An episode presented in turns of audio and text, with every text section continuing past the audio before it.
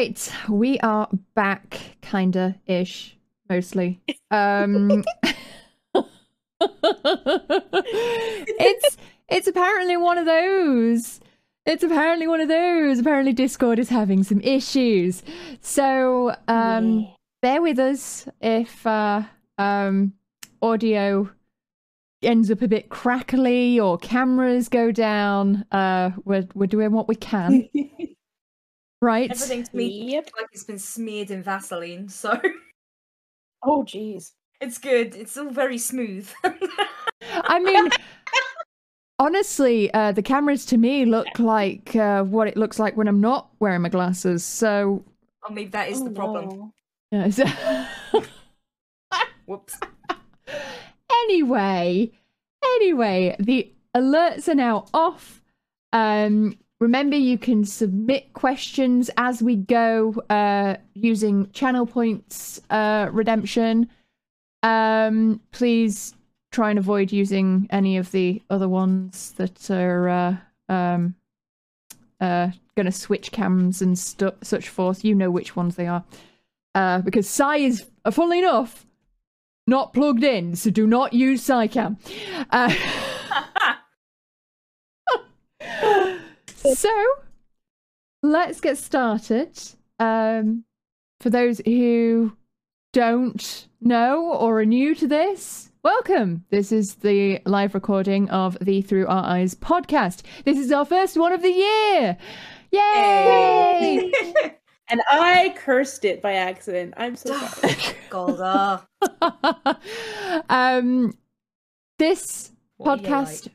focuses on um, highlighting marginalized creators, talking through their their story and uh, the experiences that they have, the um, uh, challenges that they face, and trying to bring a little bit of education to the the general general masses of Twitch.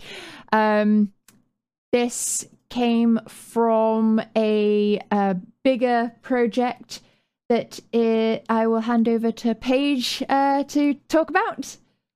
Yes, so the Through Our Eyes uh, streams are a, a bigger sort of eight to ten hour discussion that happen every well every couple of months. It's technically on hiatus at the moment while I still try and figure out health issues versus job versus pandemic versus what is life.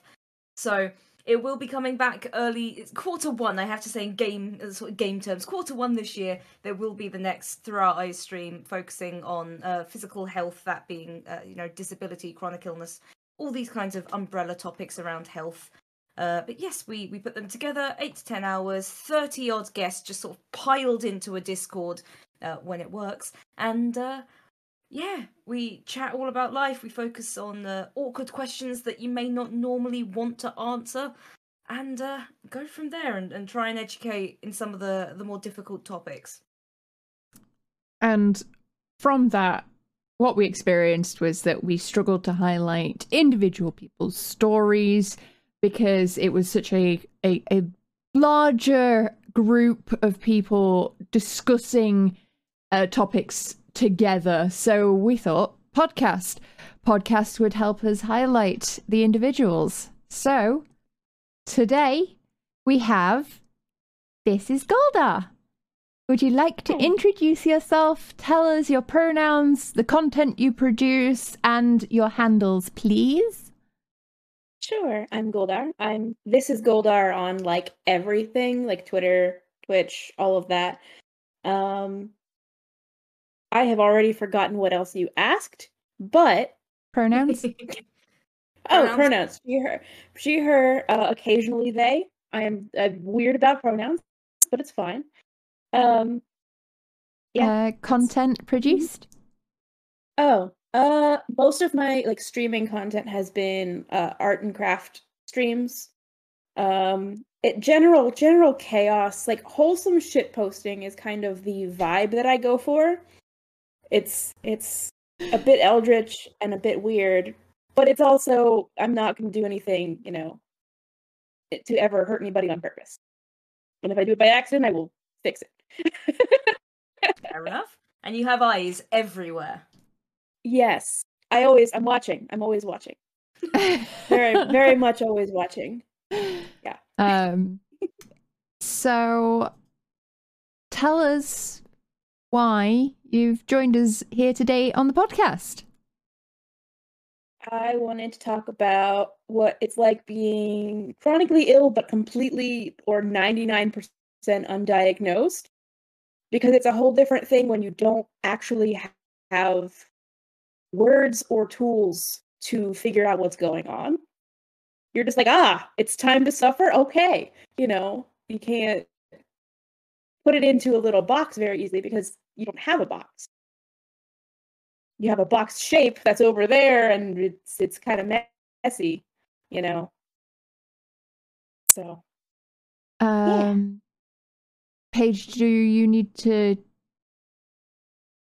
no i just i'm just listening instead of uh, watching for unfortunately for me because discord's having a little trouble. All the video and audio is completely unsynced like 20 seconds apart so it's very Goodness. difficult to tell when people are talking because i can hear you but i'm like was that like a minute ago? Has everyone just been sat? St- what's um?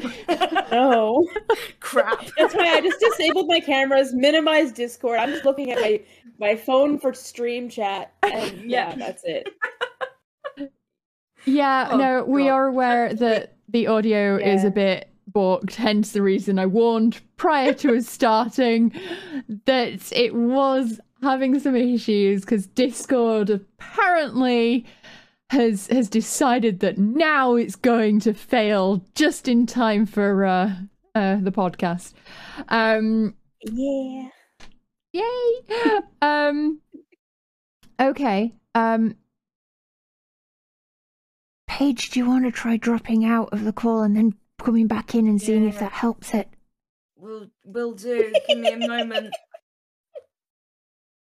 And now we're like skewed across two like across three. Uh, uh, Just the top of my head.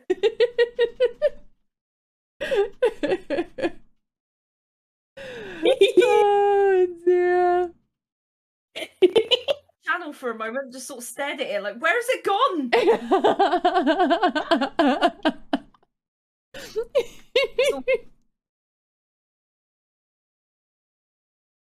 This is a cursed day. It's yep. my fault. Yep. I like I didn't do it on purpose. it wasn't it you. Is absolutely because of me. I blame Ty, technically. Right. Good job. Ty. One two one two. Are you hearing me? Yes. Cool. Cool. Right. So hopefully, hopefully that's sorted. Okay. Right. So on to our first question. Would you tell us the lowdown of your story? Why why you're you're wanting to talk about this? When did it start? Sure. So, I mean, it's kind of one of those things where it kind of starts at the very like, you know, my childhood. I I've always had like hypermobility issues that everybody was just like, "Oh, you're just clumsy." But none of my siblings would, you know, dislocate their ankles every 5 minutes. You know, that little things like that that over time kind of formed a pattern that I can look back on, but as a kid it didn't register. Um, but when I was about 18, I we the family came down with some food poisoning. Specifically, I me and one of my sisters and my dad. I got it the worst and went untreated for it because we didn't have health insurance for me because I had turned 18. Um, so like my dad was was in the doctors, he was better in three days. My sister had it really mild, was better in like two days with no treatment or whatever. I was down for about two weeks with it, and I'm pretty sure that was the beginning of my digestive problems that I now have.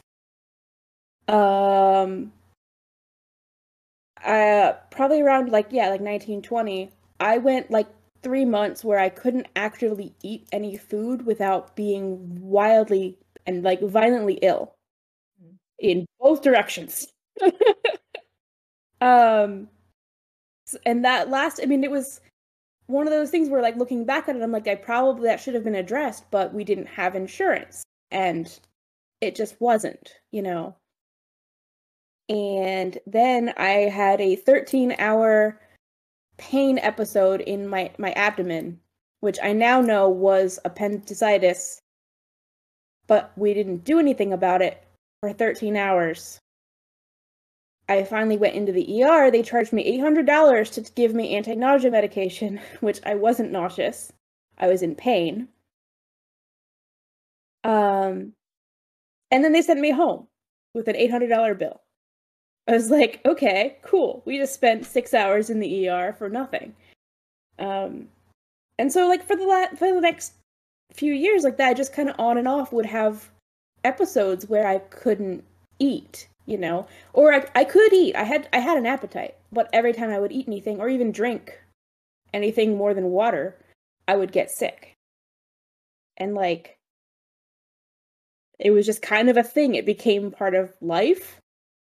And I don't really like saying it out loud, it sounds really bad. but yeah. Um then my appendix flared up again. Uh once I was I was on my own, I was employed and I I didn't have health insurance then either. But I went to the ER and they were like, "Oh, this shows signs of having happened before." And I was like, "Yeah, yeah, this is pretty familiar actually. This time, you know, they they took it out, gave me a twenty five thousand dollar hospital bill, and Oh. Yeah, I ended up settling the bill for six thousand dollars cash because I had gotten inheritance from my grandparents right before that happened. So I still I still paid out of pocket six thousand dollars for something that like was an emergency surgery, you know. Um and every like a few years after that or around that I'm also bad at time, I apologize. Um Good. I went to, to another doctor who gave me like a half diagnosis. He did some blood tests and he said, "Oh, this needs more t- testing, but I think it's Hashimoto's and or celiac." But he didn't want to do any more tests. He didn't want to give me a proper diagnosis. This is not the first time that that happened, and it won't probably won't be the last. Um but where like they say giving me a proper diagnosis isn't going to help me. And that's very frustrating. Mm. um because my then my i went to a psych doctor some years later and they've done the same thing. So it's it's confusing because it's like why why do doctors not want to give you a diagnosis like a on paper so i can take it to someone and say this is what is going on and not have to go through the whole process every time I need to get help with something, you know? So, this, this, but this may be a very dumb question, but in America, are you able to sue if they misdiagnose? Is that possibly a reason? Because I'm trying to think in the UK, like, I've had people faff for ages around a diagnosis, but never flat out refuse to give one if I say I want one. And I'm thinking, Yeah. is I mean, be there- the- they could, but they didn't even want to continue doing tests or screenings Yeah. or other things to get to that point. So, I don't really know. I think in this case it's a lot of they just they just want to treat the symptoms and they don't really want to find a cause and deal with it Mm. the same way, you know. So I've been gluten free since like 2016 because they the doctor just said stop using stop eating wheat products and it'll it'll help. I mean, yeah, I guess because now if I eat wheat I will like pretty much die. Not literally, but probably if I eat enough. Um but yeah, it's it's just been a lot of uh half diagnoses and because I'm uninsured or even with insurance can't afford to do much because when I was going uh, to the psych doctors, they I had insurance then, but I still couldn't afford to go to as many appointments as they wanted me to go to.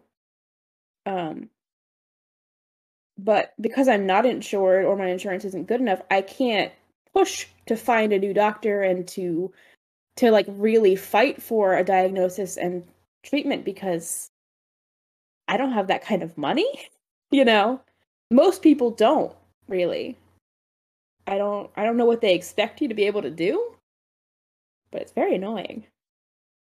But yeah, it's the same when I tried to get them to give me an autism and ADHD diagnosis because I would like to be able to outright say, hey, this is what is going on, and not feel like I'm self diagnosing. Even though there's nothing wrong with self diagnosis if it's careful and researched and all of that, it's just, it would just be nice.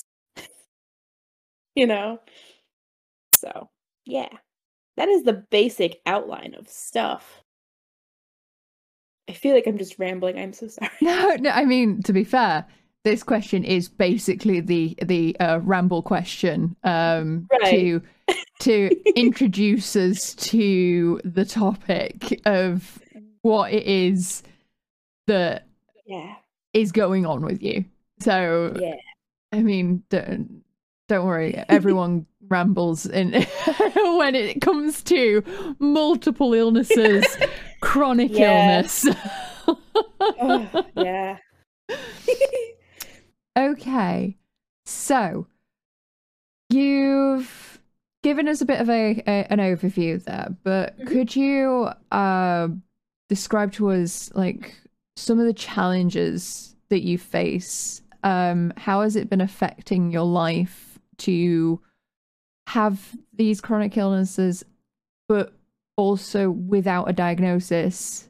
Um, Right. Is it affecting various parts of your life and hindering you in in any way shape or form Oh, definitely. Um, so the probably the the most like surface level one is just if I t- if I'm feeling sick for a day, it's hard to say like which is true for any chronic illness in general, but especially when you don't have a name for it. It's hard to be like, "Oh, it's it's this is flaring up today. I'll probably be fine tomorrow, but I might not be fine tomorrow." You know, and and being able to explain to people who are not super aware of what it's like to be chronically ill that you're having a bad day. Like, if you say, I'm sick today, people that think, oh, you have a cold, you'll be better in two to five business days, it'll be fine, you know, it's like, it's not really like that, you know. Um, the other one is that I can't be spontaneous very easily um, because of the way that my stomach or my internal organs, whatever is going on, gets upset, it tends to be when I eat. And so if I have something to do in the afternoon, I can't eat breakfast. If I have something to do in the morning, I probably can't have dinner the night before because I have no idea when after that point it's going to hit. And yeah, usually it'll be like an hour after I eat or less, but sometimes it's not. Um, so I have to like plan my meal times around specific events. And also, you know, what I can eat is extremely limited. Because there are things that, that do trigger it more often than not. So any vegetables, completely out of the question. Um, and obviously all wheat products are out of the question. And now I've gone lactose free because that seems to also help. And so it's just a nightmare. Um, but like people will be like, "Oh, do you want to come hang out today?"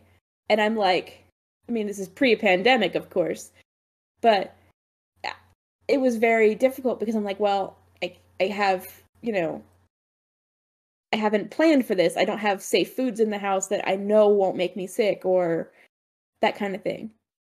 Not to mention just going out to eat somewhere.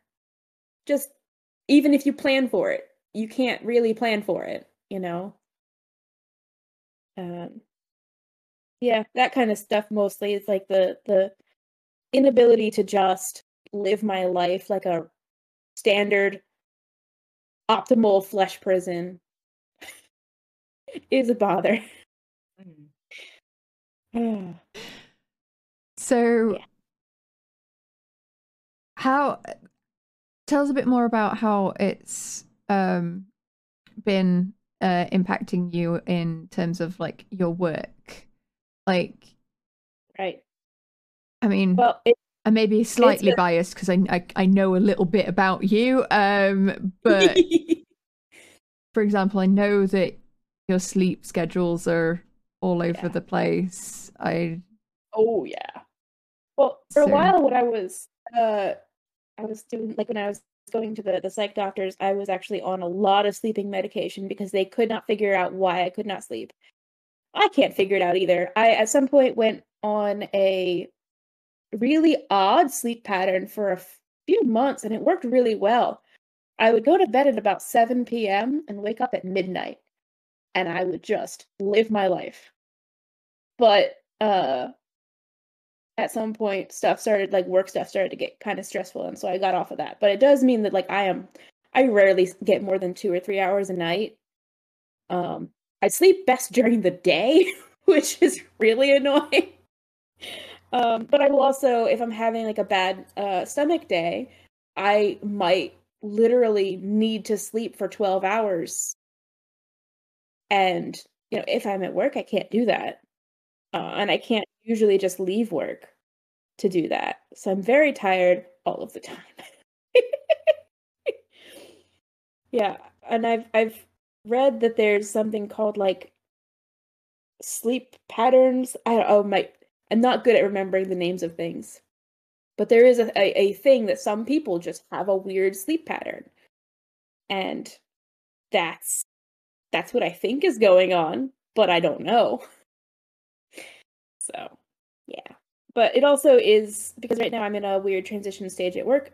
I have like a second office that I'm going to, and it's not a very, if I get ill while I'm there, it's not really a friendly environment for that because it's like a public restroom and uh mm, not good not Mm-hmm. great you know I feel like uh, that's something that uh, uh, everyone uh, with uh, a chronic illness can uh, identify with. Uh, public toilets, yeah enemy number one. Yeah.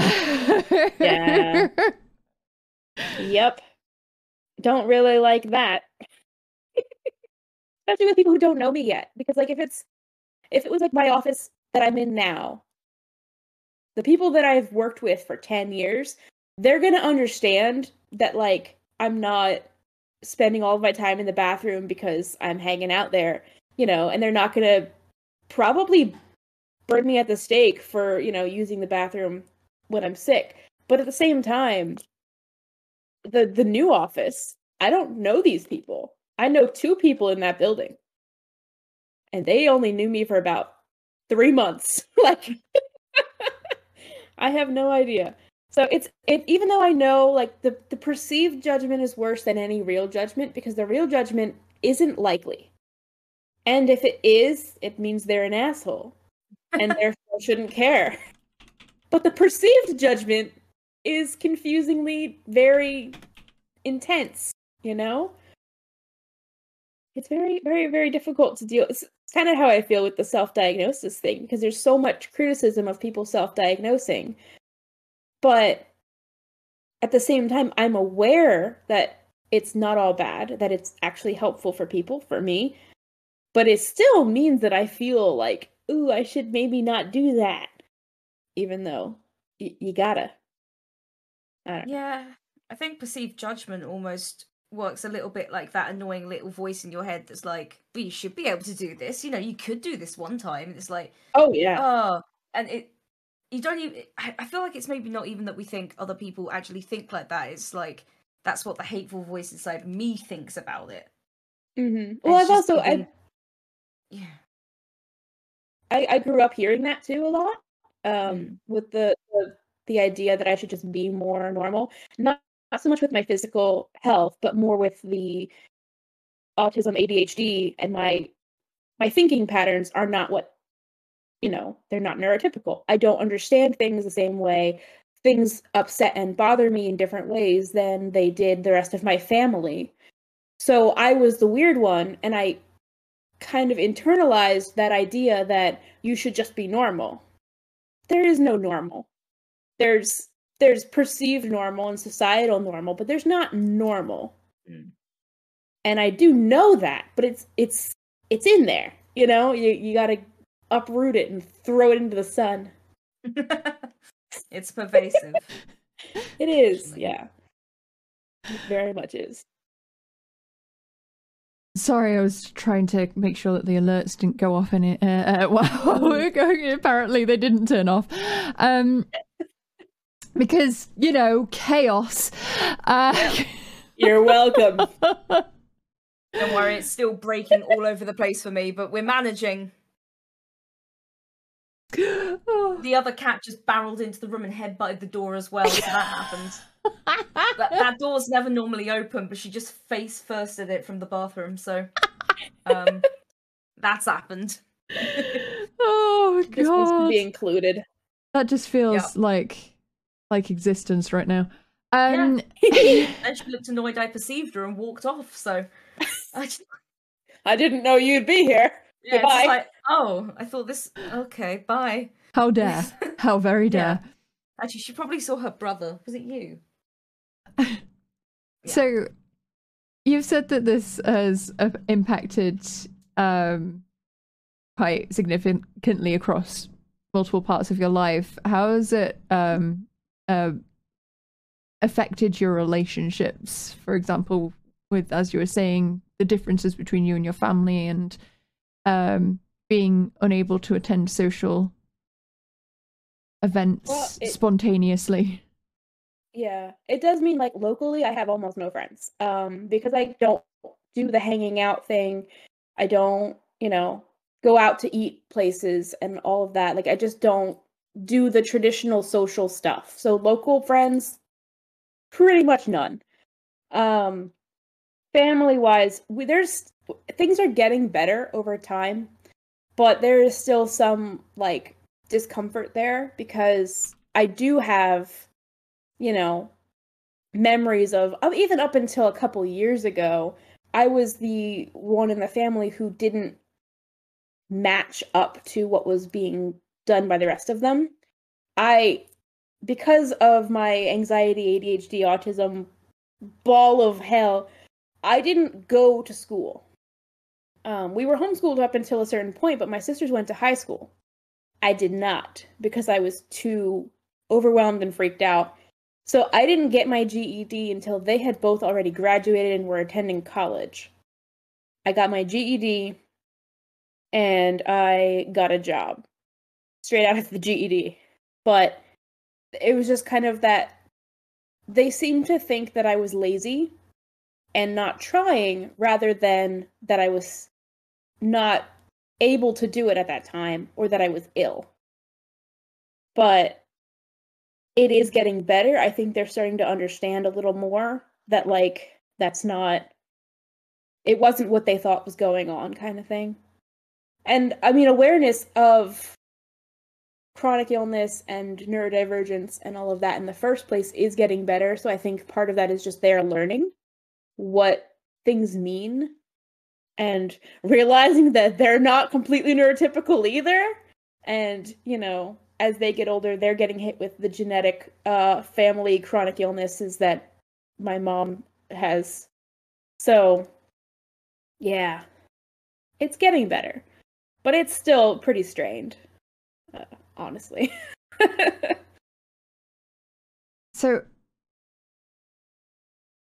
was the neurodivergency ever professionally looked into? I can't. I um, I think you mentioned earlier, but I, I Can't no, quite I asked them. I asked them to screen me for that, and the one doctor said it would actually make your life harder if you had a diagnosis.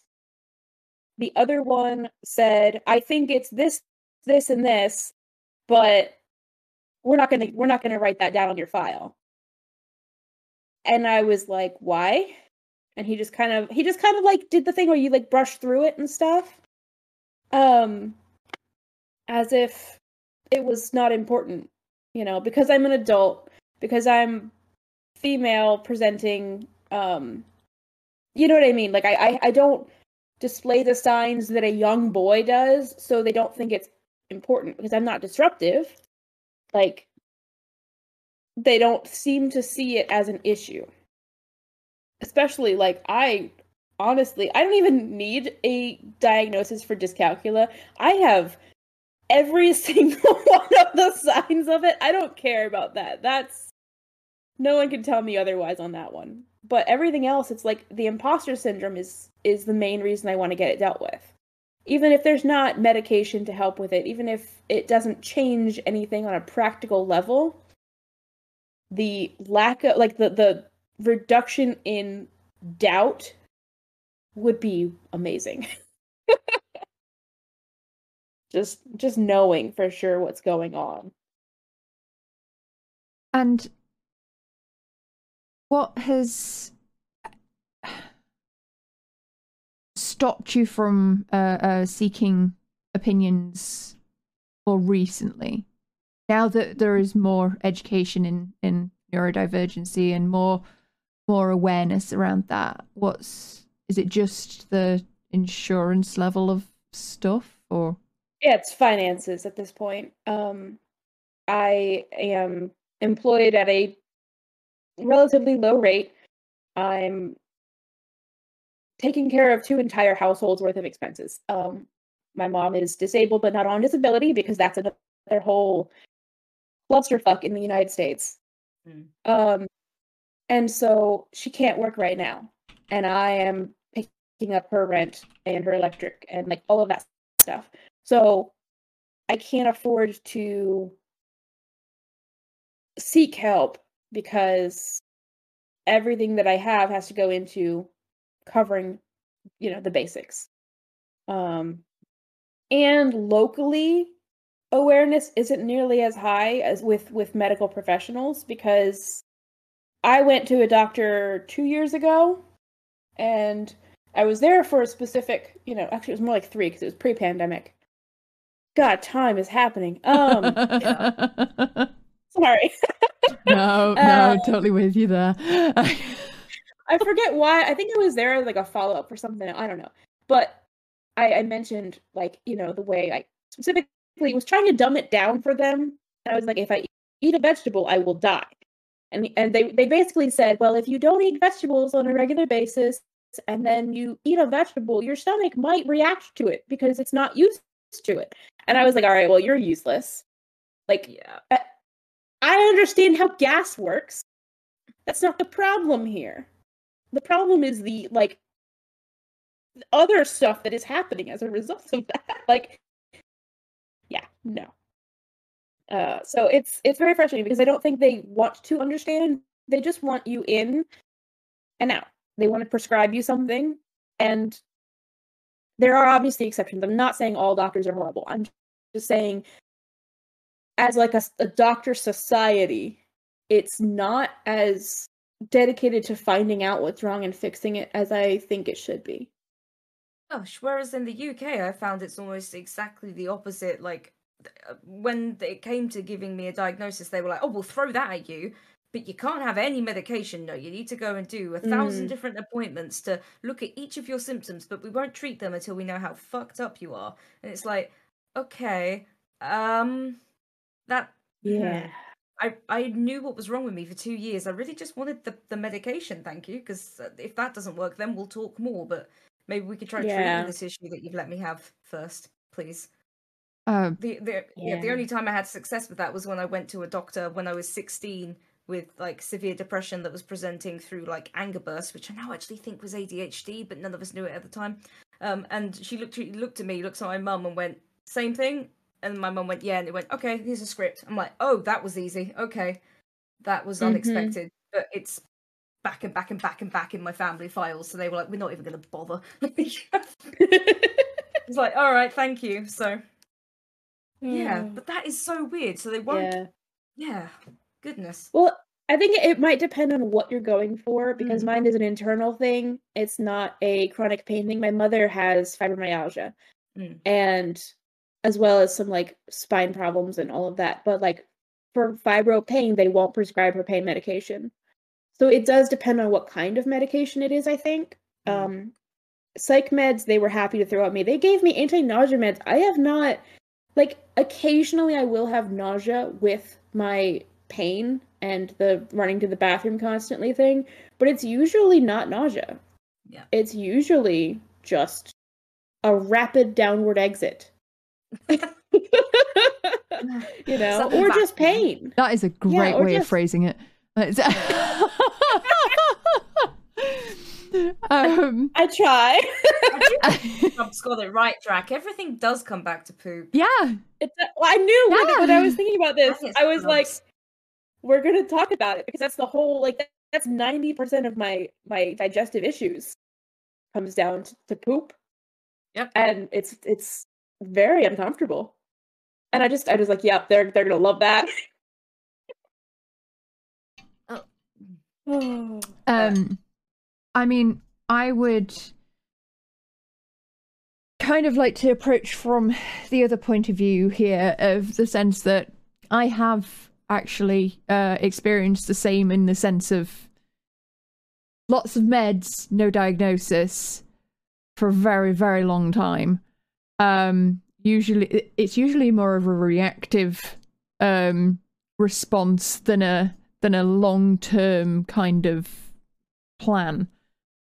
Mhm. Um, but I will also say that having been through the digestive side of things myself as well, that the that doctors do you actually have a point when it comes to how your body unadapts to processing things. So Mm. while I don't Yeah. want to justify the hand waviness, Well, yeah. they they have especially if you've visited a new doctor or a, Mm. a, a it's like the first time you've seen a doctor um quite often you're going to have to jump hoops and this goes Right. for for everyone. You're going to have to jump hoops. For me it was go gluten free eliminate these things. Go on a fodmap diet. Go it's there's always they're always going, going to go through these things. Um and quite often i've from what as just speaking to all of the people on the podcast so far you have to jump the hoops to get to the long term Yeah. goals but with an american healthcare system mm. Yeah. that seems very impossible. expensive. yeah right? and the other Yeah. thing is this wasn't this wasn't followed by some suggestions for options like that like you said cutting this cutting that changing your diet plan it was literally just her acting like i had never in my life eaten a vegetable and had one for the first time this is after probably close to 10 years of this and i told her like it started suddenly too Mm. I, I told her, you know, I told her the, the whole story, and she still acted like I had never seen a vegetable. And it's I, part of it is my weight, because a lot of the time people don't think you have a digestive problem when you are plus size, because you associate that with rapid weight loss. I don't get that, and that's probably because of the thyroid issue. Um, I was gonna say, a yeah, thyroid exactly. fucks up your uh, uh, uh, weight, whether it can go either and way. And I do I do drop weight quickly when I'm having an episode. It's just that I have enough on there that you don't notice it real quick. Mhm. I'll drop 10 pounds in a day. It's wild. But yeah. it doesn't it doesn't change anything enough for them to care. You know, if it doesn't stay off, you know, but it also means I gain it very quickly because I'm not processing things correctly or because I'm eating terrible things to try to stay fed, you know. Yeah. Like I live on rice, eggs and chicken or cheese. Less cheese lately because I've been trying to avoid too much dairy. But yeah. So they don't take you seriously when you're overweight in the first place. And it's increased rapidly because in America, our diets are so, I know it's kind of the whole, was it Western world? East, West is hard to remember for me too. Anyway. But like the, the general diet isn't great. So when you say something like, I can't eat vegetables, they assume you mean, I don't like vegetables.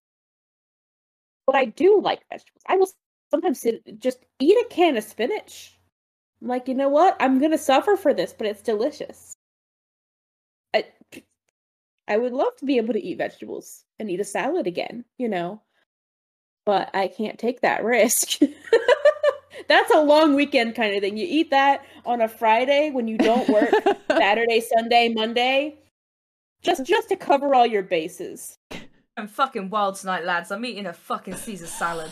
Like, Literally, hell yeah. literally, I do this. Just a too. I'll be shot like, of hey, whiskey on the side. I'm going for some of that. anybody want to well. party with me? I'm gonna have some spinach and some coffee. Let's go. Hell yeah. I might follow it up some sorbet. Fuck yeah. but that's also the thing. Uh, the, one of the things that I find so just gobsmacking when it comes to doctors, right?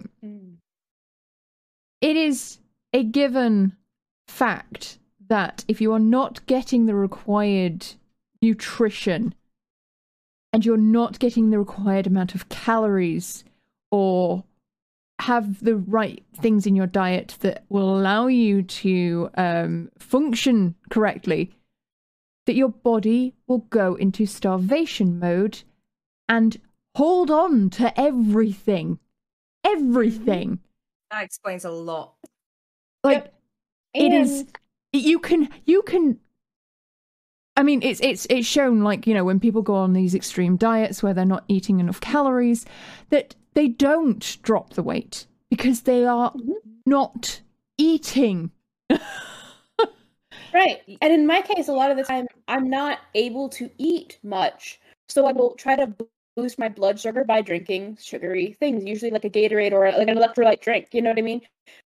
I'm ingesting sugar and nothing else some days because it, I mean, I try to have broth on hand, but it's also kind of expensive to keep broth on hand because you either have to stand there and make broth for six hours or you have to have it, you know, buy the prepackaged things or keep it in the freezer. I don't always have a reliable, you know, it's healthier than drinking sugar water, but at the same time, sugar water is easy to store. You have water, you have a mix, you make a thing, you drink it. So I'm ingesting a whole bunch of sugar that I wouldn't normally be having because I just need to keep something in me, you know. Yeah. And then they're like, "Oh, but you're not you're not super skinny, so I think you're eating just fine." And I'm like, "All right, it's been 3 days, but sure." I've I've had this argument with a lot of people, especially a lot of people who do or have admittedly grown up with more privilege. Um, Mm. in that, like, yes, if you look at the price of individual foods, it looks like eating healthily is cheap, but you can't just eat four apples and a banana and th- that's that's your breakfast because then actually if you're like oh cool well uh, actually that's enough nutrients for one meal. Now times it by meals and snacks and actually being able to store that food and knowing how to prepare it and if you actually can't store bananas and apples together so make sure you have enough room because one gives off a Mhm. certain gas which will poison the other essentially. Don't you dare put that kiwi in the fridge because that'll kill you and you know it it's not cheap at all to eat well. No. shit food is affordable and sure it gives you a lot it gives you a lot of the basics to make sure you live but it doesn't give you or to survive it doesn't give you what you need to live like and Yeah. I completely understand what you said. So that half of last year, and this does go into weight loss talk for a second. Um, I Mhm. was on an extreme reduced calorie diet of like 1.2k a day because I couldn't exercise much, and I I lost uh, a stone. Uh, over the last two months, I fucked that off because I couldn't do it any longer, and I pretty much gained it all back. So six months of stu- suffering and constantly thinking about food was for absolutely nothing. And it's Mhm. but I can't eat vegetables, which I think is actually a, an ADHD or potentially an autism thing. But trying to get into d- a, a discussion about that's a nightmare as well. Um, Yeah. because I throw up because the texture I can't take. The taste is great. I love the taste and smell of vegetables. Can't eat them at all. Yep. So I'm not getting any nutrients whatsoever. Yeah. It's a nightmare, and I um I'm sorry, Golda. I wish because obviously I'm not a small lass either. Um, it's fat phobia. Unfortunately, they just go, "You're fat. You've eaten." It's like, Mhm. yes, but all I've eaten is shit. I can't eat anything better. right. Yeah. it's exactly. like I've eaten chocolate because I couldn't stomach anything else. Like, Yeah. yeah, Exactly. And and part of it, like they do tend to be even more dismissive of women or women presenting, you know, people as well. Um, I don't know why exactly that is, but it definitely is a thing. because uh, get there is a, a, a stereotype of where women uh, uh, don't um, they they overemphasize their pain. Mm, Um, yeah, and meanwhile, meanwhile, we're doing the opposite constantly.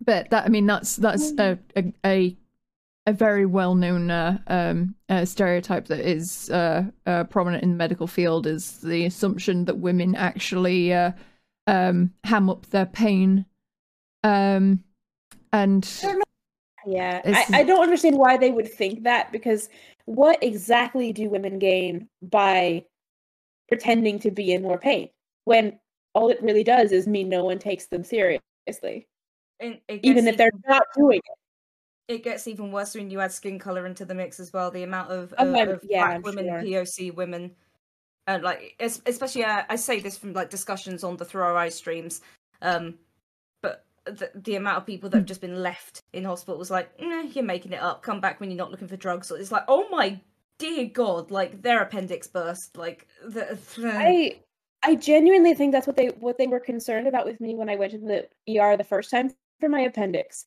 was that they thought I was looking for pain meds. I wasn't. I just wanted it to stop. I don't have I don't like taking medication. Actually, I Mm. think it, it's an autism thing for me because it, it actually upsets me to be impaired. And so a lot of times pain medication, A, pain medication hardly works on me anyway. They gave me so much fucking morphine. And then they gave me like whatever is like mega morphine. I don't remember what it's called. It was like they injected me with water. I had no pain relief, no dizziness, no any symptoms of medication in my system. So I wasn't looking for pain medication.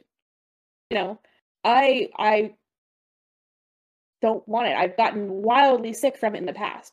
I just wanted them to find out what was wrong with me. Because 13 hours unable to move because my abdomen was hurting so bad is not okay and normal. No, it's not. No, I couldn't get out of bed. Like I was laying on my stomach in bed.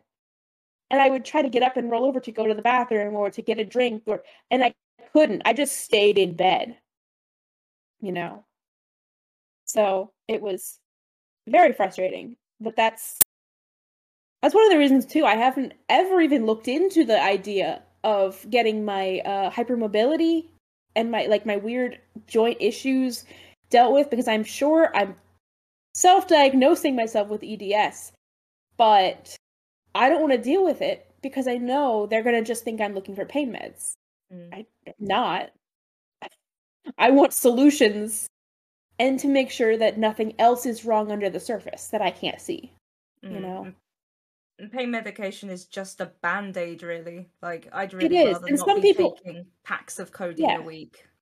Right, and some people need it because they can't function without like because the pain level versus their functionality level are not Mhm. working well. I'm functional in the sense that like my, my physical structural pain is not that bad. I want to be able to eat food Yeah. and go and do things and not worry about all of it at the same time, you know? So, so for me, pain medication is not the answer. I don't want it, but they keep thinking that that's what I'm looking for. And I had a similar experience when I was trying to get medicated for my psych issues because I have very resistant anxiety and depression. Like I'm very drug resistant in that as well. And they kept giving me stuff and being like, I don't know why this isn't working for you. And I'm like, I don't know either. I don't enjoy this. I would rather take none of it. Those I do get the side effects from, you know. So they tried like 12 different things, and I was like, I hate it here. Please make this stop. You know, I don't want to feel like I've been pulled out of my body every five minutes in a conversation. You know, not good. I mean, I identify very heavily with that experience. Uh, it was so weird. It was literally felt like an out of body experience. I'm sitting here talking to my boss one day, and it was like I was like I wasn't physically looking at the back of my own head, but like spiritually, I was. And I was trying to maintain this conversation with my boss the whole time, and I was like, all right, this needs to stop. Yeah. So fun times. I've experienced the same in some sort of high stress or illness situations. In fact, it happened during Yeah. the last RI stream. There was Oh, just a good three or five minutes of disassociation where I'm like, "Oh my fucking god, get, c- back, back! Like, come on! I need. I'm not moving. I need to move. Like, Jesus! Yeah. I mean, I was mainly referring to the medication experience. Uh, Oh, yes. Oh, sorry, we're just vibing Yeah. over here. Sorry, Track. yeah, yeah, yeah. Uh, I mean, you know. astral plane vibing.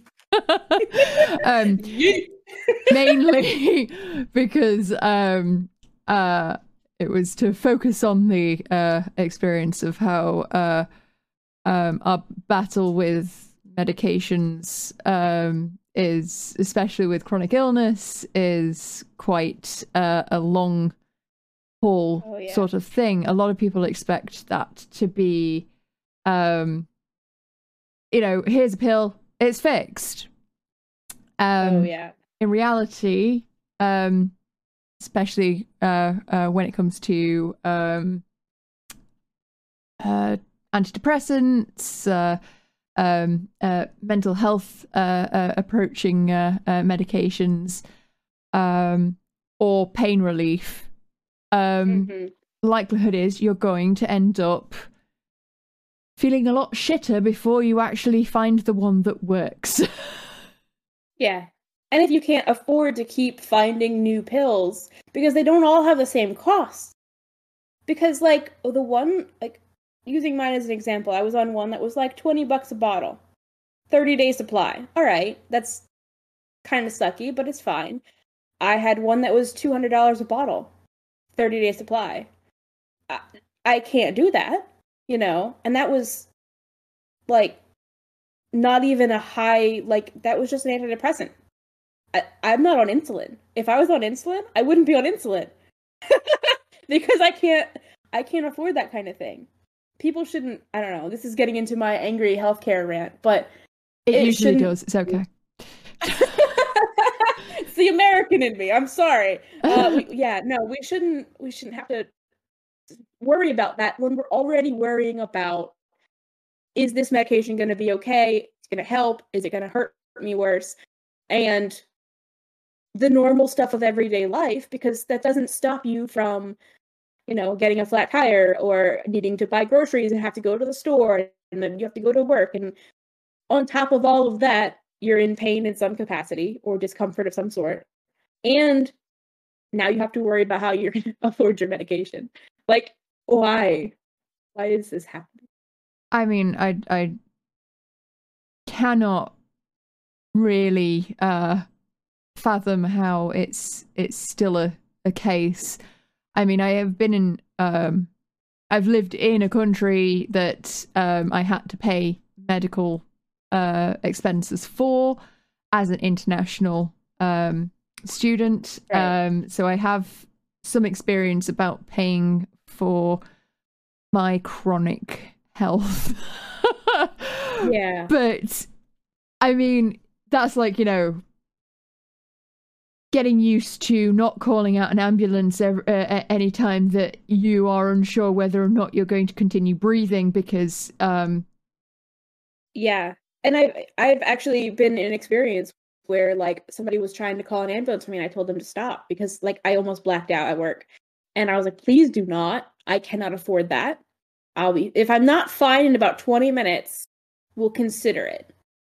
You know, because I I no. Absolutely do not. I I don't know. Hmm? Still, still here, just trying Oh. to fix this disconnect. Sorry. Oh. yeah. I, I just I don't know how much an ambulance ride costs, but I don't want to find out the hard way, yeah. You know. Mm. I, I actually have considered getting one of those like medical bracelets that says, if XYZ happens, don't panic. Please don't call an ambulance. Um, you know, because if it's something like, you know, ah, you you you did a did a whoops and fell and it's real bad, yeah, absolutely fine. I'll deal with that. But if it's just my chronic illness flaring up and something that upsets and alarms somebody who doesn't know what that looks like from the outside, I don't want to have to deal with that. Are you? Which is really very frustrating. Sorry, I'm just checking up on Paige to to before we continue. Uh,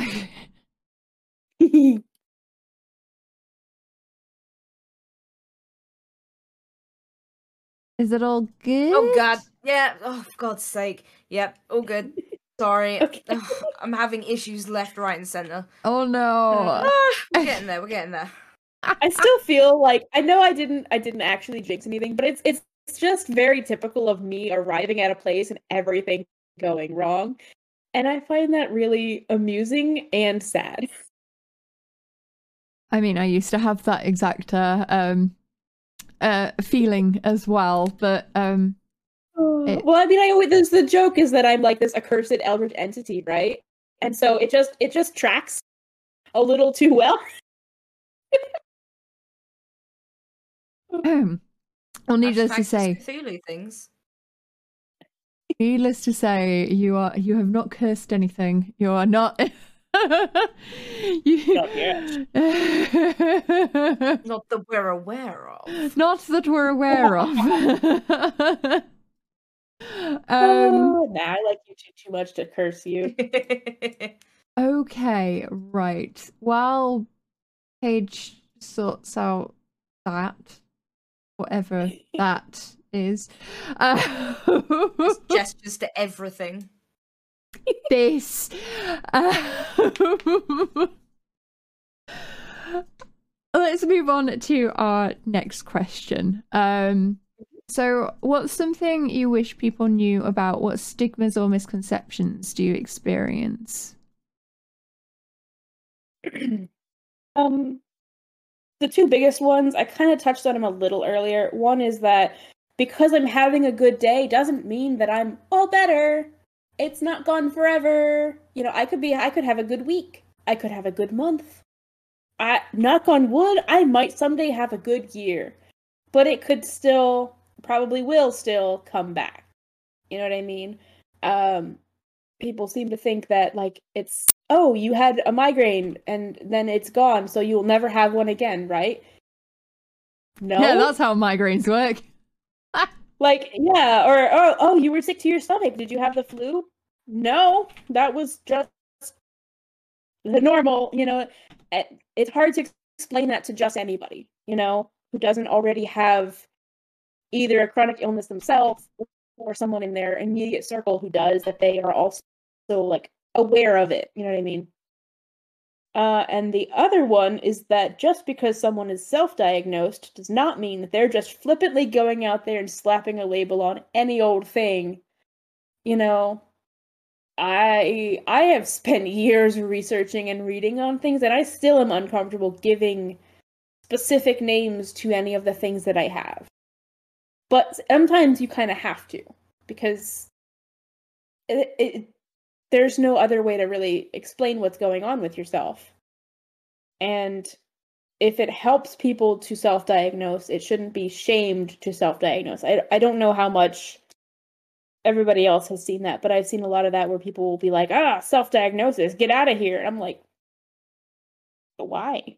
I mean, um, I have um because I've spent so long with with uh, uh chronic uh pain that no one knew how to associate it to. Um I would just call it my mystery pain. Um yeah because that way it it it helped me explain to people how it's something that I've had for a very long time. It's something that happens out of the blue, and it's something that I have no fucking clue what it is, and no one else does. So, yeah i think my my usual is the flesh prison rebellion um when i have to do that.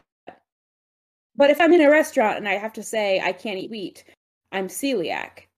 People understand celiac better than me saying i'm gluten free so i will say i'm celiac because i have a half diagnosis that i'm celiac. Uh you know the doctor said i think it's this but i'm never going to check. Uh so i go with it you know but normally yeah no i'm like ah the flesh prison is in rebellion today and my boss is like what the fuck And I'm like, yeah. Same. oh, um, but yeah, those are probably the biggest two that I have is like you know, just because because you're better one day doesn't mean you're better forever. And also just because you're bad one day doesn't mean you're bad forever. Like you can have a good day. And also let people self-diagnose if they need to, as long as they don't do it super irresponsibly. Like there is a difference. I don't know. I mean, do your research is what I would Yeah. say. Mm. Yeah, but, definitely. Um, I I wouldn't tend to encourage those who haven't had some sort of medical or biological education to depend entirely on self diagnosis without reason to bring them towards such. Right.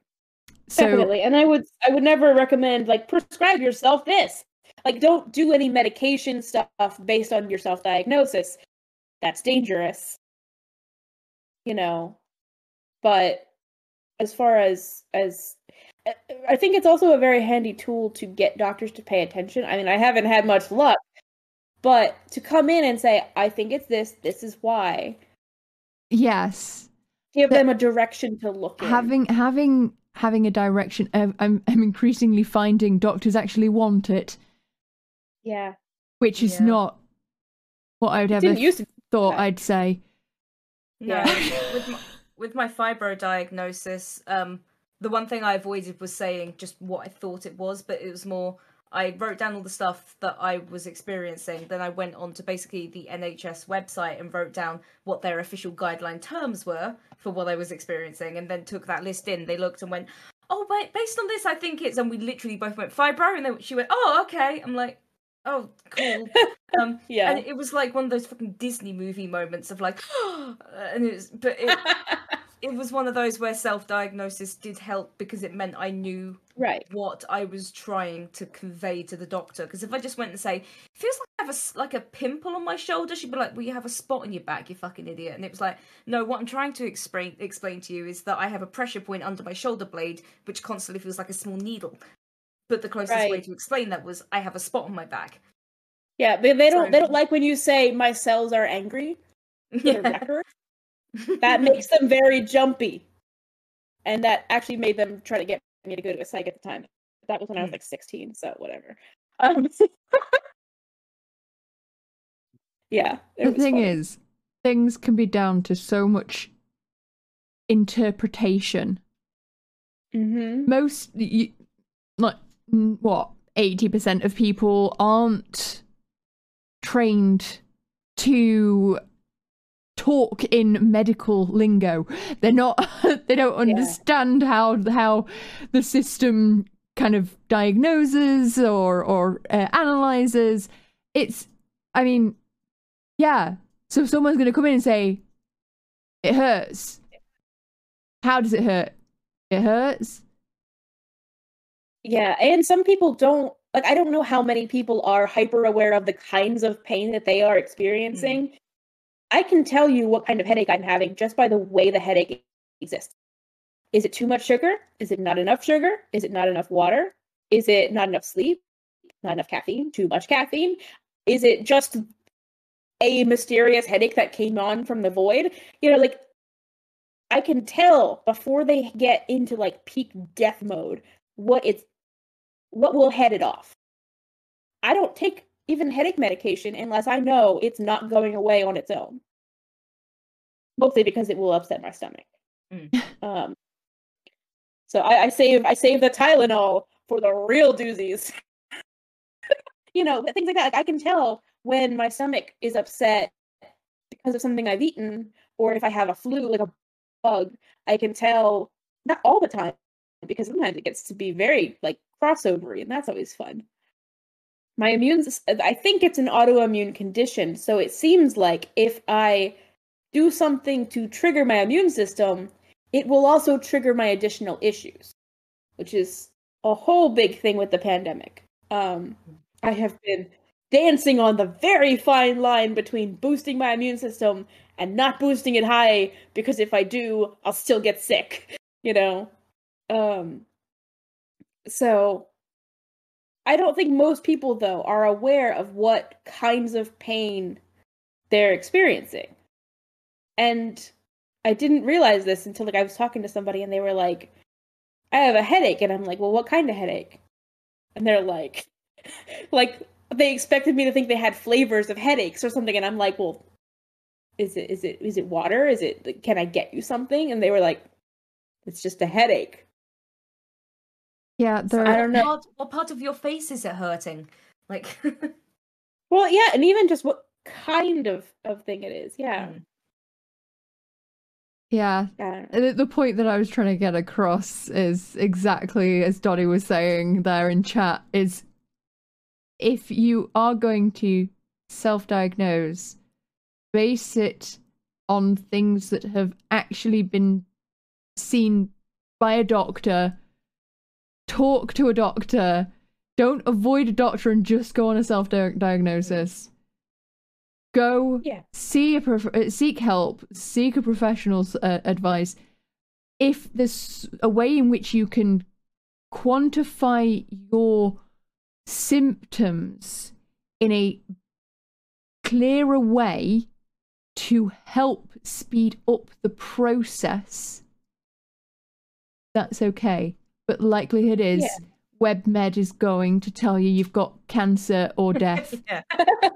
Oh yeah, no, so it, look, th- th- there are so many sites out there now where you can put in your symptoms and it comes back with 50 different things that you have. It, right. it just can induce panic. Mm. Try to clarify what you're experiencing. Try to expand your vocabulary, so to speak. Yeah.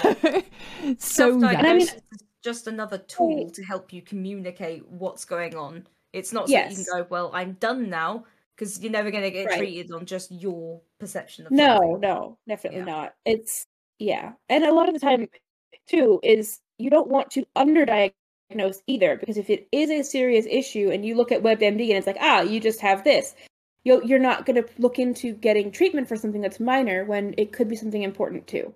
You Mhm. know, so it goes both ways in that way. You don't want to over panic, but you also want to take responsible action to make sure that you're taking care of yourself.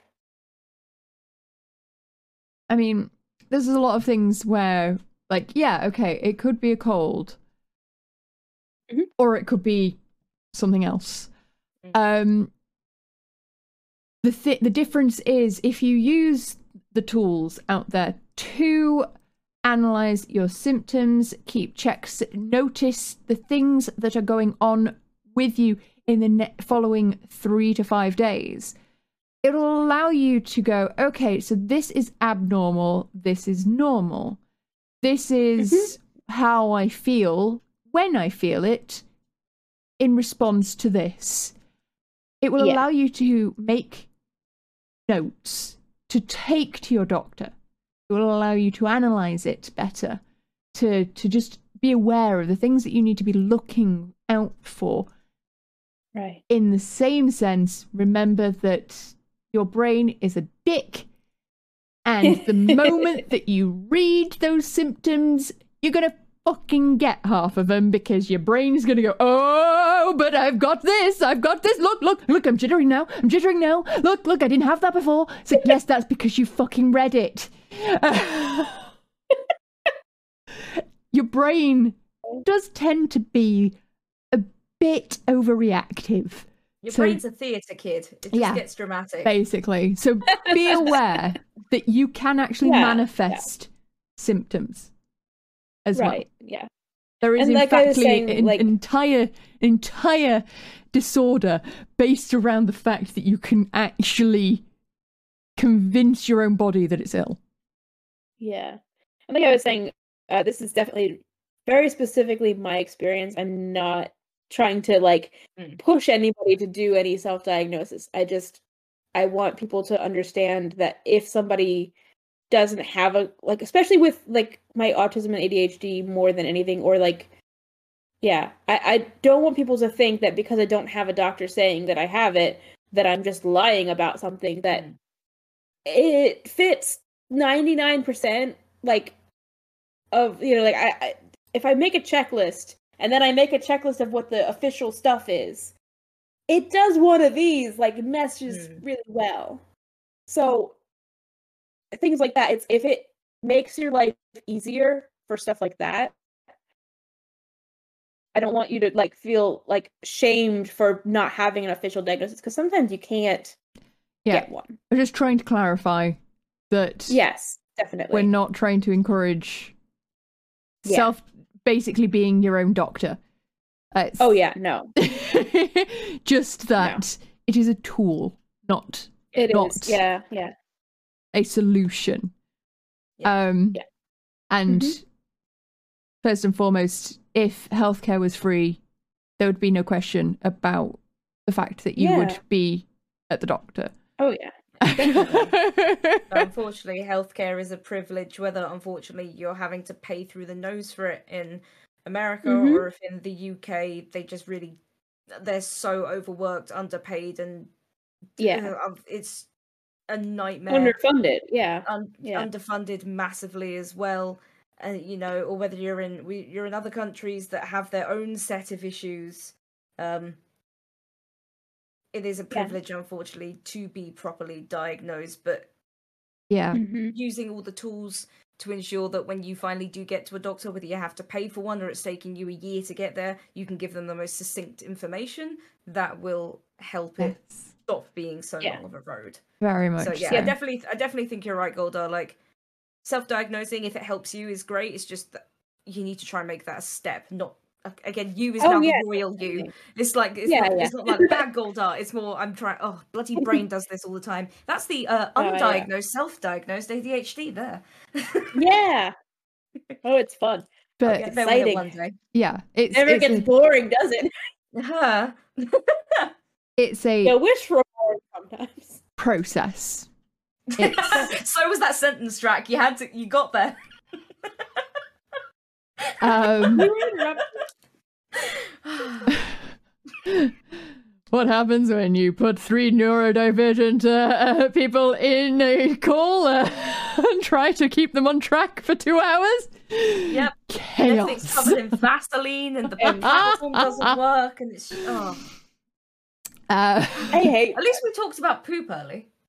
I did. I'm sorry. Do you want to go back to the poop? Is that No. I'm so tired. is- Oh. right. You're right. Too for this. Let's go. Yeah. Okay. Right.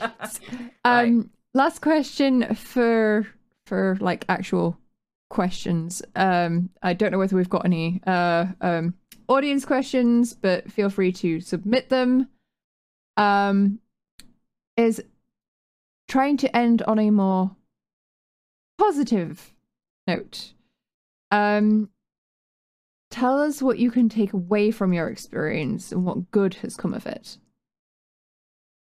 I would say it's probably just the way of being understanding that's different when you experience any kind of a long-term issue. Um, it helps to be able to relate to other people, even if they're not long-term ill or long-term having a problem.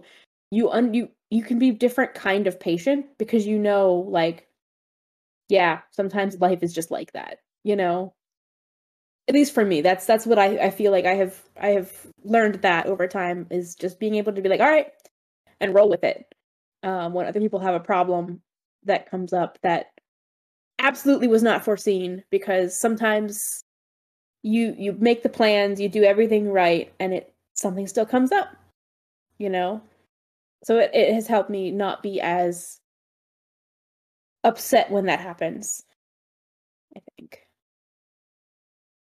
Yeah. Anything else to add? Or Mm, sorry, my brain's Uh. kind of run out of sugar, so it's just kind of gone. it's just slowing down now. Uh, um, I don't. I don't really. I don't think I have anything specific to add.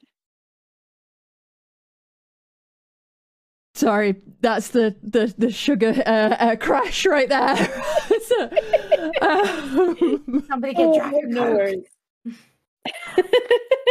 Here's some tea. Oh, fantastic! What kind of tea do we have? Uh, this one is green tea with raspberry, and then this over here is my apple cinnamon black tea. And then I got water over there. I haven't touched the water. Tea is mostly water. It is, and I don't like water. I drink it because I have to. That's why I drink a lot of squash. So- Mm. See that? Yeah, that's what I was. I have like the the mixes and stuff in there, Mm. but but I could just have tea. It's early. I can have tea now. Oh yeah, time zones.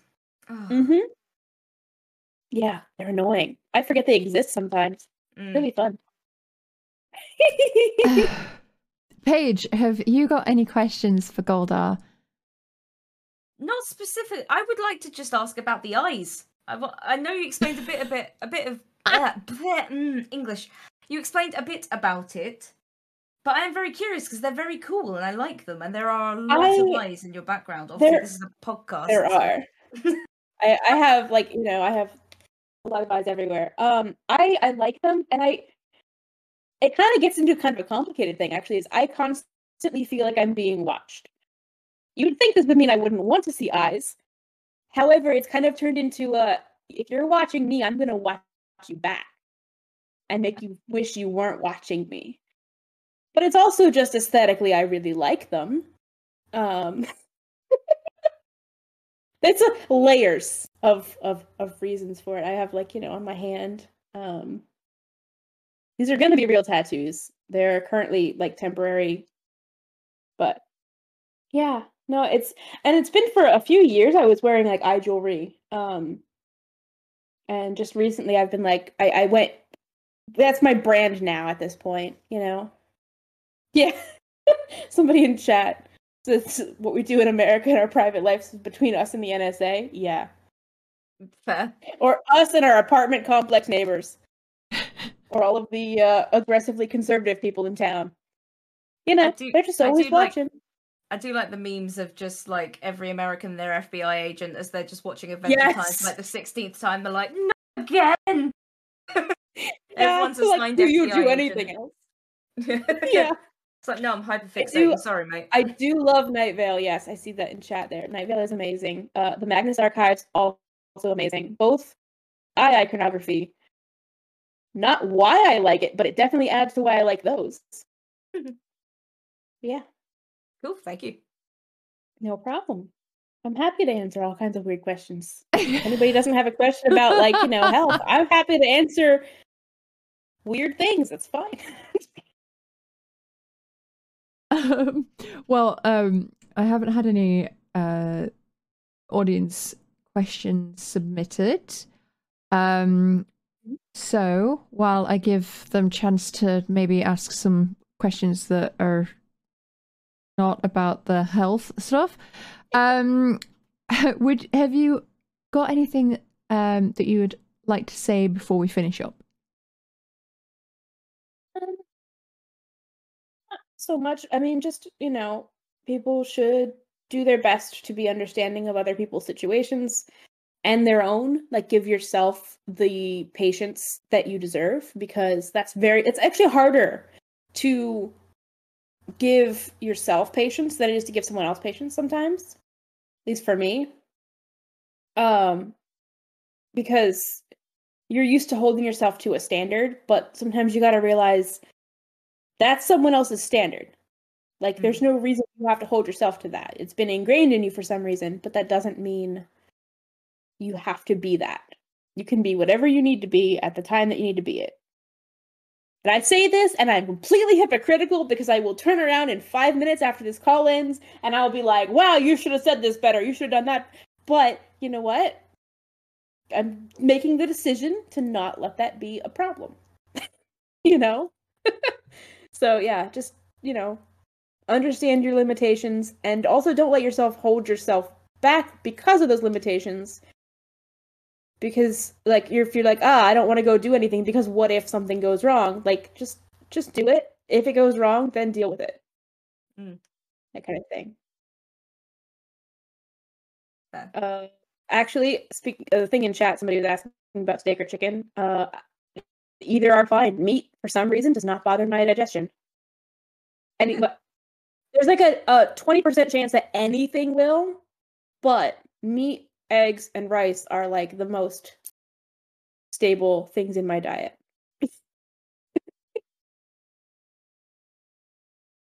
yeah, Pretty good. You can make a, a fierce egg fried rice with chicken. yeah. If I could figure out how to make fried rice without it turning Oh. into either like ashes or mush, Yep. Just I can't get the texture right. Nope. Me either. Okay, you both need to come over and I'll make you chicken fried rice. And Oh fuck yeah.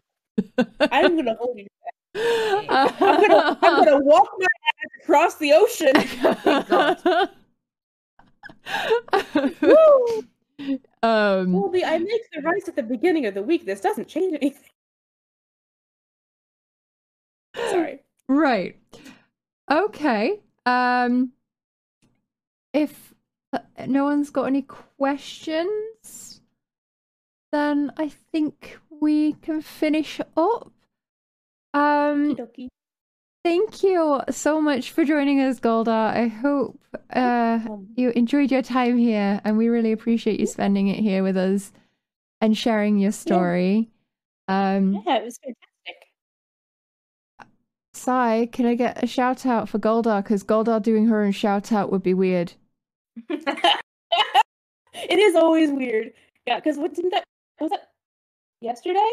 We were, like, Uh, shout out? Tuesday, Tuesday, yeah. where you and Josie shouted each other real. out. Yeah, I was like, I'm not doing mine. I'm just gonna go over here and do Josie's because my And- favorite though is to shout out the streamer while they're streaming because that's fun. um, and as always, Paige, thank you for joining us uh, for the podcast. Um, can I can I get shout outs for, for Paige too, please? Um, yes, well, thank you all in chat for joining us. I hope you had fun. I hope this was interesting and educational. Um, don't know when the next podcast is going to be at the moment, unfortunately, um, because Fe- February is is yes, yes, it is a thing. Um, February doing is a month. All the work. yeah, February is is a shitstorm. Um, but next stream for me will be on Sunday, so uh, I hope you all have a good rest of your evening. I hope you all have a good rest of your day. I hope you ha- all have a good rest of your week. If you'd like to keep in contact outside of stream, do follow on the social medias, the Twitters, and the Instagrams, and join the Discord where all the shenanigans happen. But yes, I will see you all soon. Say bye, all. Bye.